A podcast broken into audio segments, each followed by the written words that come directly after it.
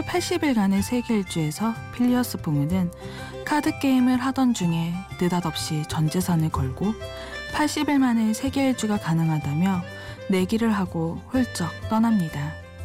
그리고 79일 만에 돌아온 그에게는 내기에서 이겼다는 명예와 사랑하는 아우다 부인이 곁에 있게 됩니다. 충동적으로 느껴지지만 과감한 결정과 행동을 보여준 그에게 선물이 주어진 것처럼 마음이 가는 대로 행동했다가 뜻하지 않은 선물을 받은 사람이 여기 있습니다. 심야 라디오 DJ를 부탁해.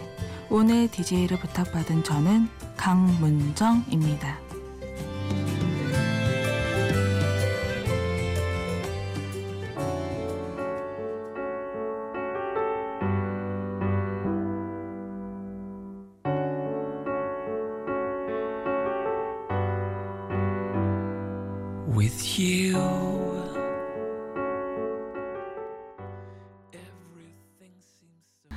첫 곡으로 라센인드의 런투유를 들었습니다. 안녕하세요. 저는 강문정이라고 해요. 직업은 유치원 교사였는데 나이 서른이 되면서 서른병에 걸렸는지 일을 그만두고 혼자 훌쩍 여행을 다녀온 백수랍니다. 책 읽는 걸 좋아하고 역사 이야기 좋아하고 사람 사는 모습 구경하는 거 좋아하는 이런 저런 일들에 관심과 호기심이 많은 만 29살의 평범한 여자랍니다. 일을 그만두고 다녀온 도시는 세어보니 11개 도시였어요. 프라하, 빈, 베를린, 포츠담, 드레스덴, 라이프치히, 함부르크, 파리, 헬싱키, 상트페테르부르크, 도쿄 이렇게 11개 도시고요. 나라로 따지면 7개 나라예요. 제대로 배낭여행 중인 분들에겐 명함도 못 내밀 경험이겠지만 그래도 혼자서 한 달 동안의 여행 멋지지 않나요? 저는 그동안 여행을 다니면 저 혼자 시작해서 저 혼자 끝나는 식의 여행, 즉 어느 누구와도 접촉 없이 혼자만의 여행을 즐기는 스타일이었어요. 그런데 이번 여행은 참 다양한 사람들을 만나고 그 사람들과 감정적인 교류까지 나누는 신기한 경험을 했어요. 그래서 오늘은 여러분께 여행에 대한 자랑이 아니라 제가 만난 도시, 거기서 만난 사람들, 그리고 그때 느꼈던 저의 감정들에 대해서 이야기하려고 합니다. 노래 한 곡 듣고 이야기하겠습니다. 제가 이번 여행에서 가장 많이 들었던 노래예요. 에피톤 프로젝트의 이제 여기에서입니다.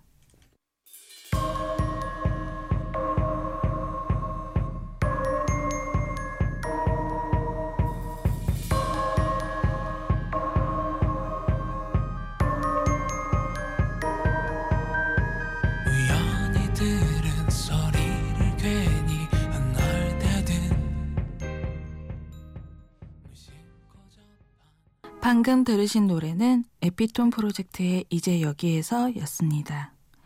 보통 유럽 여행의 로망은 기차를 타고 국경을 넘나드는 건데 사실 기차가 생각보다 많이 비싸요. 예를 들어 헬싱키에서 상트페테르부르크로 가는 기차값이 60유로 정도 했는데 같은 방향의 야간 버스는 15유로여서 저는 돈을 아끼느라 야간 버스에 제 체력을 내어 주었죠. 왜냐면 로망보다는 현실이 먼저니까요. 그래서 프라하에서 빈에 갈 때, 빈에서 베를린으로 갈 때, 그리고 헬싱키와 상트페테르부르크를 왕복 이동할 때 모두 버스로 이동했어요. 10시간 정도 버스를 타고 가면 답답하겠지? 생각을 하고 멀미약과 수면 유도제 모두 가지고 탔는데요. 이게 웬걸. 생각보다 답답하지 않았어요. 버스에서는 계속 제 옆에 사람이 타지 않아서 그랬던 것도 있지만 창 너머로 보이는 넓은 평원에 가슴이 탁 트이는 기분이었어요. 우리나라의 고속도로에서 보는 광경과는 다른 모습에 아, 내가 진짜 해외에 나와 있구나 하는 깨달음도 있던 순간이기도 했답니다. 버스를 타고 달리는데 옆에는 초원이 펼쳐져 있고 이어폰에서는 조금 전에 들으신 에 피톤 프로젝트의 이제 여기에서가 나오는데 기분이 마치 사랑하는 사람을 만나러 달려가는 것 같았어요. 안타깝게도 저희 여행지에서 그런 일은 일어나지 않았지만 마음이 황홀해지던 그 순간을 청취자분들에게도 전달하고 싶어서 이 노래를 골랐답니다. 이쯤에서 다음 노래 들려드릴게요. 유나의 널 생각해 그리고 정인의 오르막길이에요.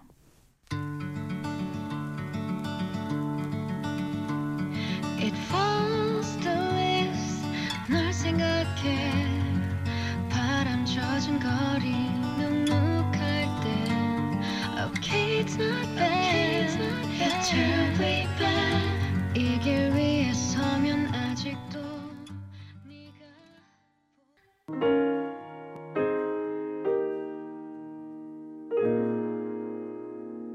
이제부터 웃음기 사라질 거야 가파른 이 길을 좀 봐 그래 오르기 전에 악동 뮤지션의 이창혁 군이 피처링한 유나의 널 생각해 그리고 정인의 오르막길 들었습니다. 저는 3월 28일에 출발해서 4월 25일에 한국 땅을 밟았어요. 29일 동안 여행을 했는데요. 여행 준비는 2월 5일부터 시작했어요. 비행기 표를 끊고 숙소를 예약하고 현지 가이드의 프로그램들을 신청하고 거기다가 하던 일 인수인계까지 하느라 꽤 바쁘게 보냈는데요. 그러다가 떠나기 전날 갑자기 알아누웠답니다. 목감기와 코감기가 함께 왔는데 당장 월요일 오전에 출국인데 일요일에 아프기 시작하니 제정신이 아니었죠. 그런 상태로 비행기를 타고 첫 목적지인 프라하에 도착했는데 귀도 안 들리고 코도 막히고 목소리도 안 나오는 그런 상태였답니다.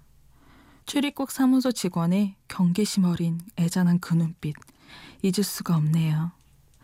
프라하에서 여러 사람이 함께 쓰는 방에 묵었는데요. 사실 아픈 사람이 숙소에 있으면 불편하잖아요. 신경 쓰이고. 그래서 처음 만나서 같은 방을 쓰게 된 사람들에게 저의 상태와 밤에 일어날 일들에 대해 미리 양해를 구하고 사과를 했어요. 그런데 괜찮다고 말만 그렇게 하는 것이 아니라 저의 상태를 제가 떠나는 그 순간까지 챙겨주고 따스하게 보살펴주던 그분들 덕분에 프라하에서 기운을 얻고 다음 도시로 넘어갈 수 있었답니다. 여행의 시작. 첫 도시에서 좋은 일들이 가득해서 다른 도시에서도 즐겁고 안전하게 보낼 수 있었던 것 같아요. 제가 두 번째로 방문한 도시는 빈이었어요. 빈에서는 호스텔에 묵었는데요. 4인실이었는데 남미에서 온 친구, 캐나다에서 온 친구, 그리고 저랑 낮밤이 달라서 대화조차 나누지 못한 중국 친구. 이렇게 룸메이트가 구성되었답니다. 외국어가 짧아서 아, 난 여기서 퇴실할 때까지 외톨이겠구나 탄식을 했더랬죠. 근데 제가 참 신기하고 궁금했나 봐요. 그들이 가장 많이 물어본 질문. 너 어느 나라 사람이야? 그래서 나 한국 사람이야 라고 대답하면 한국? 거기가 어딘데? 무슨 나라인데? 하는 거예요. 제가 여행 오기 직전에 인사동에서 전통 책카피를 사왔거든요. 누가 한국이 무슨 나라야? 라고 물어보면 우린 이렇게 아름다운 문화를 간직한 아시아에 있는 나라야 라고 대답해 주려고 말이죠. 말로 설명해 준 것보다 선물이 있어서 그런 걸까요? 사랑스럽다고, 정말 아름답다고 이야기해 주는 그들을 보고 제가 괜시리 뿌듯해지더군요. 퇴실하는 날 버스 시간 때문에 이른 시간에 방을 나서는데 자다 말고 일어나서 저를 배웅해 주던 그들의 모습이 아직까지 따스하게 기억에 남네요. 노래 듣고 이야기 계속하겠습니다. 양평동에 사는 김보미 씨의 신청곡 양정승의 밤하늘의 별을 그리고 꼭 방송 듣겠다던 동두천 주민 김태경 씨의 신청곡 이소라의 나를 사랑하지 않는 그대에게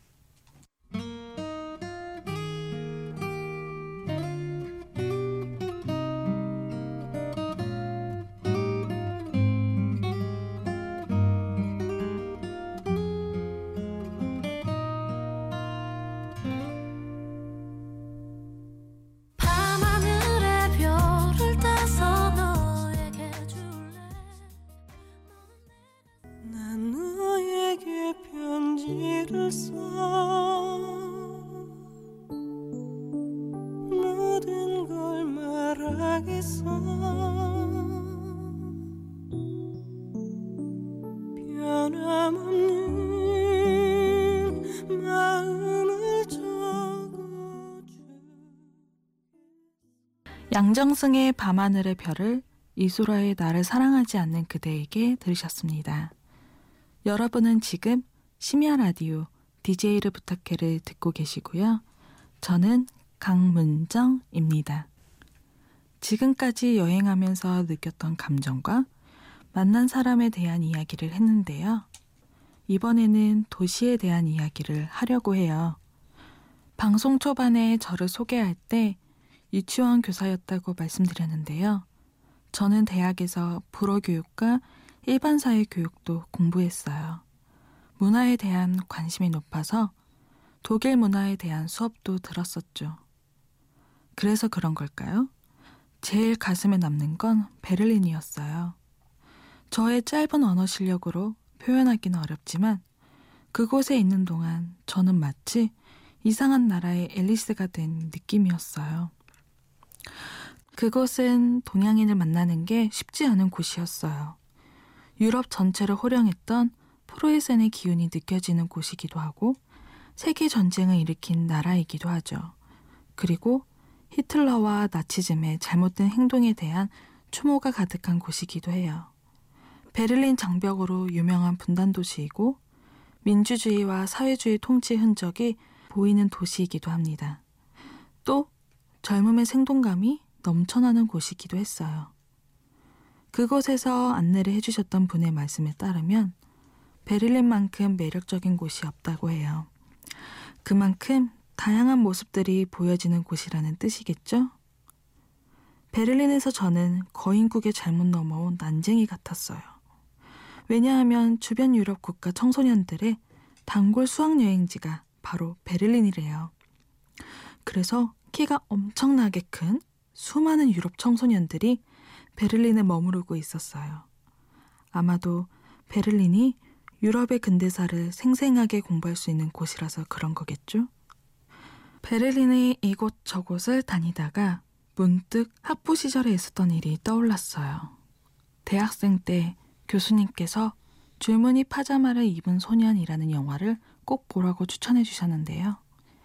저는 그 영화가 유태인 수용소를 소재로 한 영화라는 걸 안 순간 차마 볼 수가 없더라고요. 그 잔인한 역사를 제3자도 받아들이기 버거워서 도망쳤는데 독일 사람들은 그 사실을 받아들이고 인정하고 추모하면서 사실 그대로의 역사가 후손에게 알려지길 바라더군요. 그 모습을 보면서 제 자신을 반성하게 됐는데요. 우리가 그들의 이야기는 어떻게든 들으려고 했으면서 정작 우리의 이야기는 들으려고 했나 싶어서 마음이 먹먹해졌어요. 또 우리의 아이들이 우리의 이야기를 제대로 알지 못하는데 무관심으로 한못한 것 같아서 마음이 무거워지더라고요. 그래서 한국에 오자마자 한국사 능력 검정 시험 고급을 준비하기 시작했어요. 우리의 이야기를 정식으로 듣고 싶어졌거든요. 이야기가 길었네요. 노래 듣겠습니다. 새벽 감성 취향 저격이라며 목동 주민 김사물 씨가 신청해 준 곡이에요. 영화 시애틀의 잠 못 이루는 밤 OST인 셀린 디온 클리브 그리핀의 When I'm Falling in Love입니다.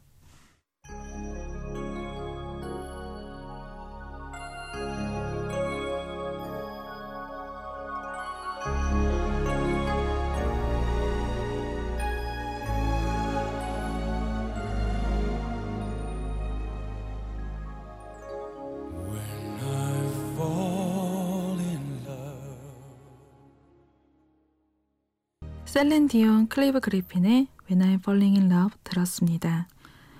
베를린뿐 아니라 여러 도시들이 기억에 남아있는데요. 제가 경험한 몇몇 도시에 대해서 살짝 말씀드리려고 해요. 먼저 빈에서는 마음이 울컥했어요. 유년 시절 피아노를 배운 터라 모차르트는 내 친구로 알고 지냈거든요. 재능이 없었고 남들처럼 정신없이 사느라 피아노에 대한 기억을 잊고 있었는데 모차르트를 이해하겠다고 봤던 영화 아마데우스의 장면들이 쏙쏙 떠오르더군요. 빈 거리 곳곳에 있는 모차르트의 흔적을 보니 마치 잊고 살았던 첫사랑을 찾아서 재회하는 기분이었어요. 파리는 그냥 제가 사는 동네 같았어요. 의사소통이 원활하지 않았던 독일어권을 벗어나 짧게라도 대화가 가능한 프랑스어권에 진입한 탓도 있지만 학교 동생이 파리에 유학 중이었고 위급할 때 도움을 요청할 곳이 많아서인지 안전하게 느껴졌어요. 그래서 혼자 영화 Midnight 파리에 나오는 장면처럼 센강도 휘적휘적 걸어보고 파리지앵처럼 공원 산책도 하고 쇼핑은 하지 않아도 샹젤리제 거리도 걸어보고 개서문 꼭대기에 기어 올라가 야경도 보고 돌아오는 게 일상이었답니다. 핀란드의 수도 헬싱키는 영화 카모메 식당을 보고 예상하긴 했는데 생각보다 더 많이 회색 느낌의 도시였어요. 아무래도 화려한 파리에 있다가 헬싱키로 와서 상대적으로 단조롭다고 느낀 것 같기도 해요. 게다가 헬싱키에 들어서는 순간 바로 겨울 내음이 묻어나는 바람에 서른 살의 끝자락으로 가버린 것 같아서 더 우울하게 느껴진 것 같기도 하고요. 러시아의 상트페테르부르크는 이 여행을 경심하게 된 도시였어요. 러시아어를 가르치시는 외삼촌의 영향으로 러시아는 위험한 나라라는 이미지보다는 소설 대위의 딸이나 애니메이션 아나스타샤의 이미지처럼 다양한 이야기들이 기다리고 있는 곳 같았어요. 그래서 꼭 가고 말리라 하고 다짐했던 곳이기도 해요. 무식함에 용감하다고 러시아어를 하나도 할 줄 모르는 동양인이 숙소와 교통편만 달랑 정하고 갔죠. 러시아 하면 어떤 이미지가 생각나시나요? 테러와 관련 있는 나라? 소치 동계올림픽? 엄청 추워서 털코트와 털모자를 착용하고 쫑쫑쫑 걸어가는 사람들의 모습. 양파 모양의 건축물. 보통 이렇게 생각하실 텐데요. 제 느낌의 상트페테르부르크는 비빔밥 같은 도시였어요. 오래된 러시아 문화와 페르시아 문화, 유럽 문화가 뒤섞여 있고 사회주의와 자본주의가 한데 어우러진 그런 도시 같았어요. 게다가 사회주의 국가라서 엄청 딱딱할 것이고 말도 안 통하니 뭔가를 하기 어렵겠다고 생각했는데 그건 저의 편견이었어요. 잠시 쉬어갈 겸 노래 듣고 오겠습니다. 슈가볼의 머리 쓰다듬지 마. 그렇게 머리 쓰다듬지 말아요. 그대는 아나요? 얼마나 헷갈리는지 그렇게 웃고 사라지지 말아요 알고는 있나요 얼마나 생각하는지 들으신 곡은 슈가볼의 머리 쓰다듬지마였습니다. 마지막 도시는 도쿄였어요. 도쿄가 주는 느낌은 고독이었어요. 소설 사랑 후에 오는 것들에서 홍이가 느꼈던 외로움과 고독이 느껴지던 도시. 친절하지만 한 걸음 다가가 이야기하기가 어려운 도시가 바로 도쿄의 첫인상이었어요. 도쿄에 가면 이것도 사라, 저것도 사라, 여기 가봐라, 저기 가봐라. 많은 조언들이 있었지만 그 어느 것도 내키지 않아 돌아다니는 신용만 하고 숙소에 꼭 박혀 있었답니다. 대만 드라마 연애의 조건에서 여자 주인공이 남자 주인공에게 이런 편지를 보내요. 돌고 도는 인생, 어리석고 보잘 것 없는 우리들. 우리가 진짜로 원하는 건 과연 무엇일까? 문득 보잘 것 없는 내 자신이 한없이 외롭게 느껴져. 이제 집에 갈 때가 됐나 봐. 낯선 하늘, 다른 낮과 밤, 눈동자색, 첫인사, 모든 것이 한국과 너무나 다른 모습들인데다가 여행의 중반까지는 새로운 일들이 많아서 한국을 차마 생각할 수가 없었는데 한국과 비슷한 하늘, 한국과 같은 낮과 밤, 한국인과 같은 눈동자색, 처진사 빼고 모두 닮은 도쿄에서 점차 꿈에서 깨어나는 기분이었어요. 나는 왜 여행을 떠난 걸까? 내가 얻고자 했던 건 무엇일까? 서울에 돌아가면 서른 살의 무직인 미혼 여성. 사회적 편견과 기대에 부응하기 어려워서 훌쩍 떠나버렸는데 서울에 돌아가도 그 편견은 그대로일 텐데 어떻게 헤쳐나가야 하는 걸까? 유럽에서는 참 반짝반짝 빛나는데 그 빛은 점점 사라지고 막막하고 외로웠어요. 그때 정말 집에 가고 싶었어요. 우리 집, 내 방, 그리고 꼭 안아주는 우리 엄마 품이 여행하는 동안 처음으로 그리워지더군요. 고민이 사라지는 건 아닐 테지만 든든한 응원군이 곁에 있어서 느껴지는 위안이랄까요? 마음에 고민이 쌓이신 분들에게 위로가 되길 바라면서 한 곡 보내드립니다. 박정현의 도착.